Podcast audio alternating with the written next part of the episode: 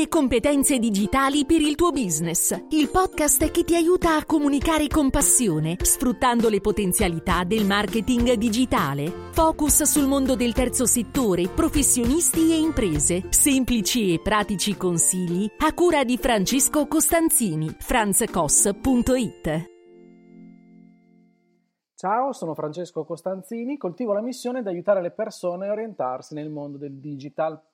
In questa puntata del podcast, il podcast per imprenditori, professionisti o studenti, in cui fornisco dei consigli per il marketing e la comunicazione, vorrei parlarti di sito web e quando un sito web deve essere funzionale.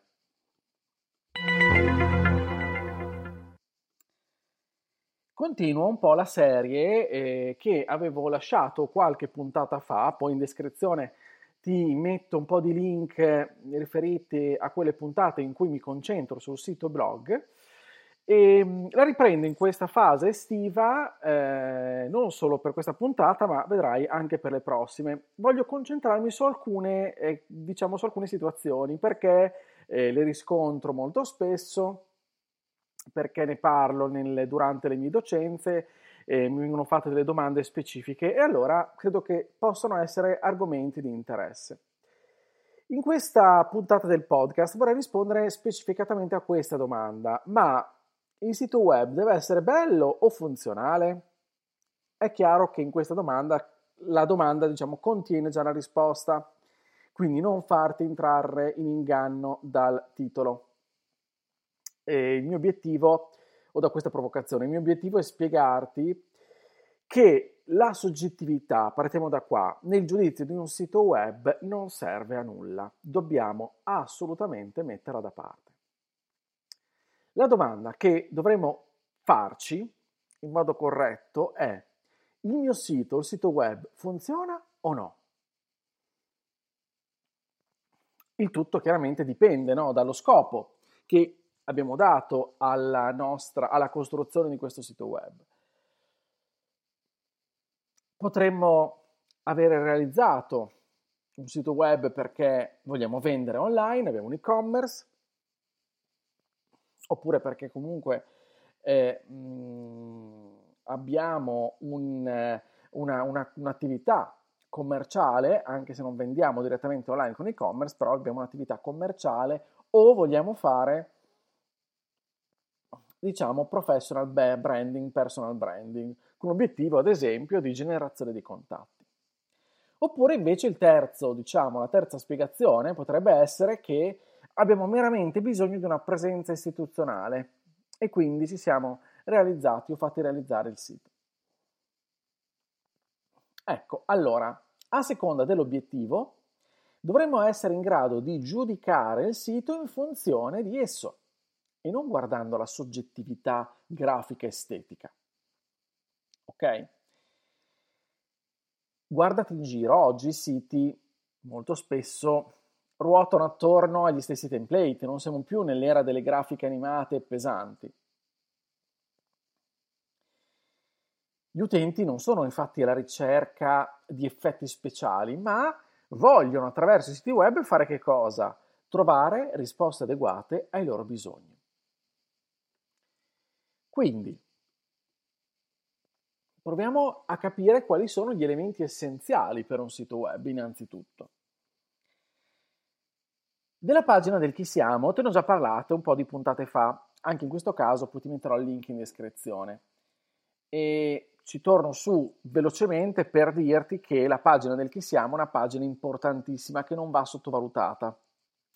Devi far capire alle persone senza annoiarle, senza troppi cliché, chi sei e cosa fai. Devi farlo capire in maniera molto esplicita, molto specifica, andando a far comprendere alle persone perché dovrebbero scegliere te piuttosto che qualcun altro. Quindi, ripeto, no cliché, no frasi fatte, no luoghi, luoghi comuni Parla il tuo linguaggio, cerca di mettere in risalto quelle che sono le tue caratteristiche, le tue caratteristiche che ti rendono unico, unica sul mercato.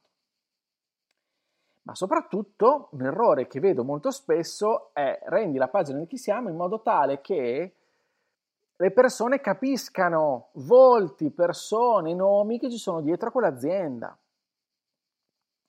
Hai un'azienda con mille dipendenti, è ovvio che non potrai mettere i nomi e cognomi di tutti.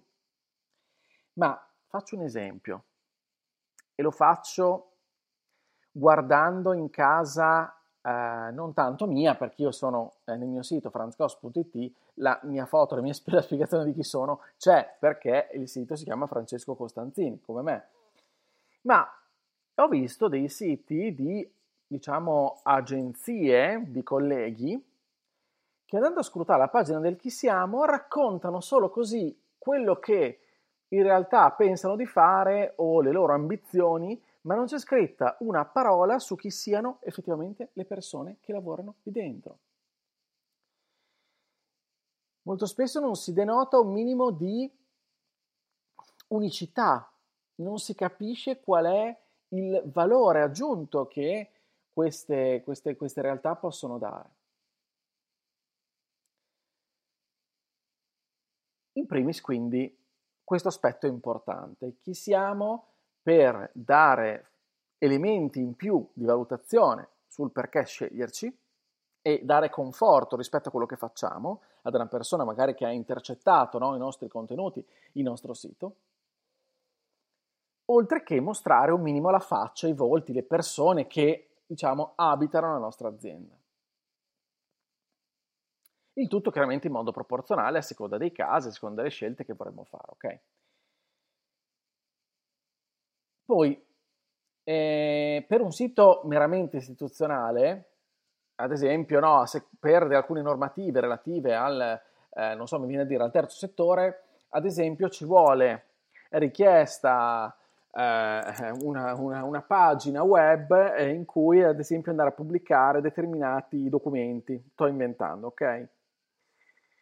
Quindi per una situazione del genere in cui viene creato il sito così tanto diciamo, non voglio dire tanto per, ma non ha uno scopo di marketing o di comunicazione specifico, comunque è importante che su quel sito ci siano delle pagine essenziali che descrivano, ok?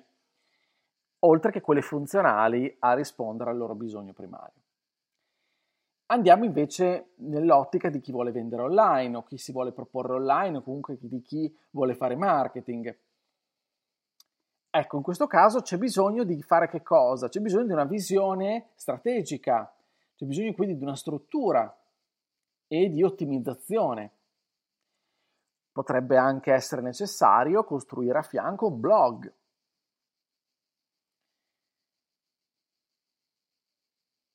Eh, quindi questo blog potrebbe dare no, ehm, elementi importanti per andare a intercettare diciamo, dei bisogni che le persone hanno, non specifici, e che possono dare autorevolezza al nostro brand, al nostro marchio e costruire fiducia soprattutto.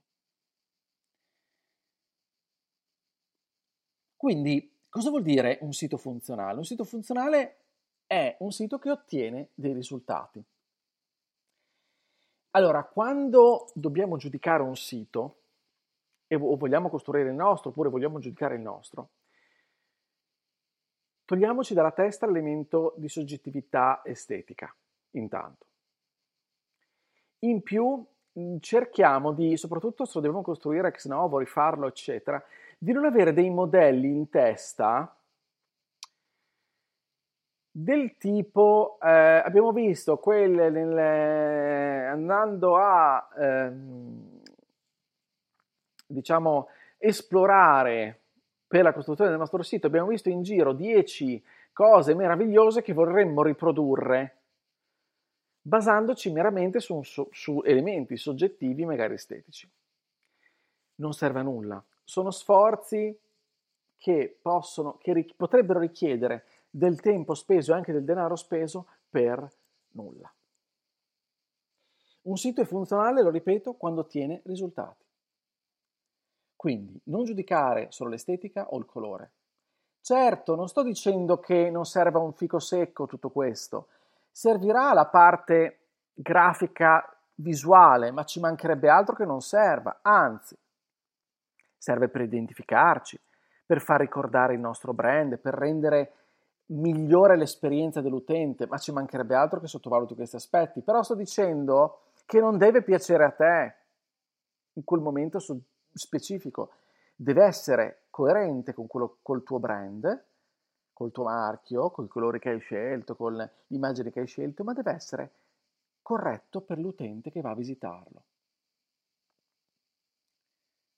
Quindi astieniti da quei giudizi se che ti possono venire nella testa che, si, che non c'entrano nulla con la strategia, l'esperienza dell'utente, il marketing, eccetera.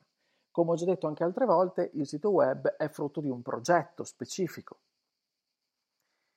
e quindi va ragionato anche in quest'ottica. Senza dover pensare no, non lo costruirò mai, io comunque lo vorrò costruire solamente quando sarà perfetto, perché probabilmente così non sarà. Probabilmente il sito la prima volta non sarà perfetto, avrà bisogno di, eh, di, di rifarlo, magari anche più volte, chissà, potresti durante eh, incontrare eh, sulla tua strada diversi ostacoli, oppure capire che come l'hai fatto non andava bene, quindi dovrai rifarlo dopo poco. Insomma, non c'è una strada maestra e semplice, me ne rendo conto.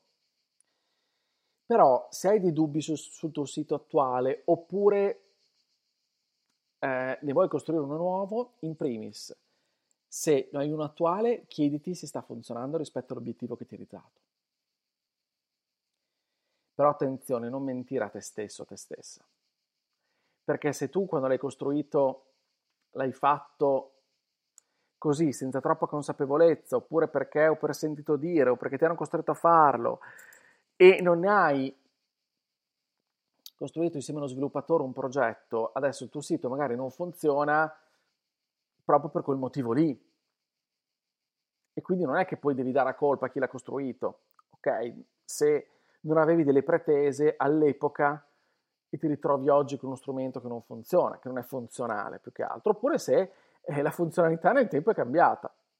Anche la idea nel tempo può essere assolutamente cambiata e quindi devi cambiare. Quindi tieni in considerazione tutti questi elementi.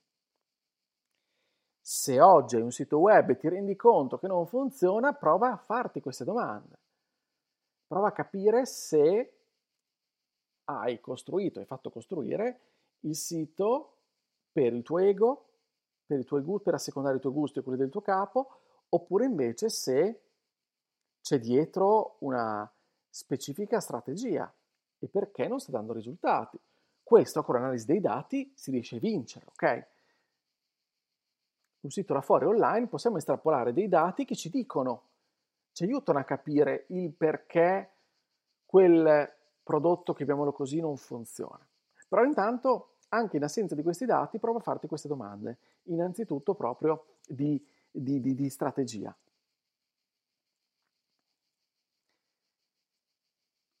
Ok?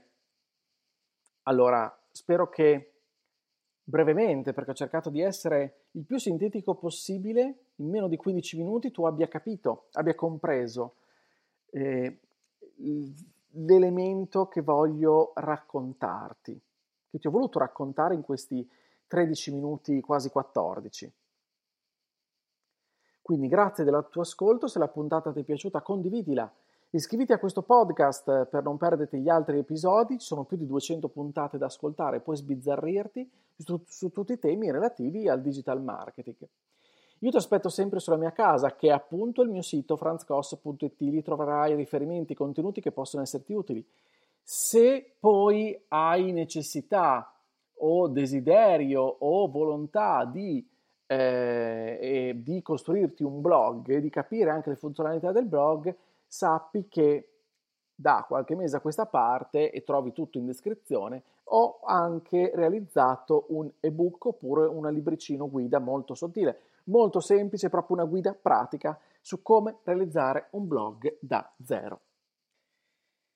Se hai dei dubbi, delle domande, delle perplessità, scrivimi, mi puoi trovare anche su Telegram, io sono Franz Koss Mi farà piacere ricevere i tuoi commenti, dubbi e domande. Sempre su Telegram trovi il mio canale e per 20 sabati avrai, iscrivendoti al canale gratuitamente, avrai un video corso gratuito in 20 puntate, appunto ogni sabato alle ore 8 del mattino pubblico una video lezione su un video, una video lezione orientativa vari te- sulle varie tematiche del digital marketing. Quindi anche in questo caso potrai recepire un po' di contenuti, approfondire eh, alcune tematiche, magari chiarirti alcuni dubbi, altrimenti scrivimi senza alcun problema, mi farà piacere eh, interagire con te.